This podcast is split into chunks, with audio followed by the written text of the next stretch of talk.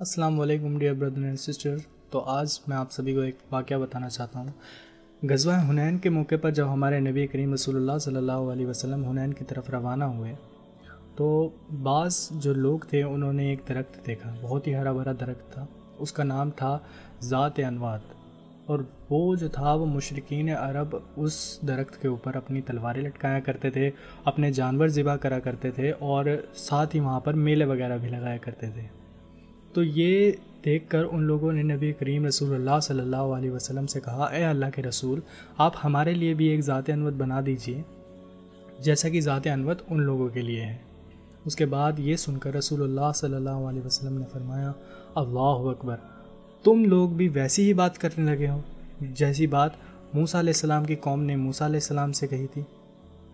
اس کے بعد آپ نے آیت تلاوت کری۔ ہم موسیٰ علیہ السلام سے ان کی قوم نے کہا تھا کہ، اے موسیٰ، ہمارے لیے بھی آپ معبود بنا دیجیے جس طریقے سے معبود ان کے لیے ہیں۔ اس کے بعد آپ نے فرمایا کہ یہ طور طریقے ہیں، یہ سب کے سب طور طریقے ہیں۔ تم بھی پہلے کے طور طریقوں پر، پہلے کے طور طریقوں کے ہو گئے۔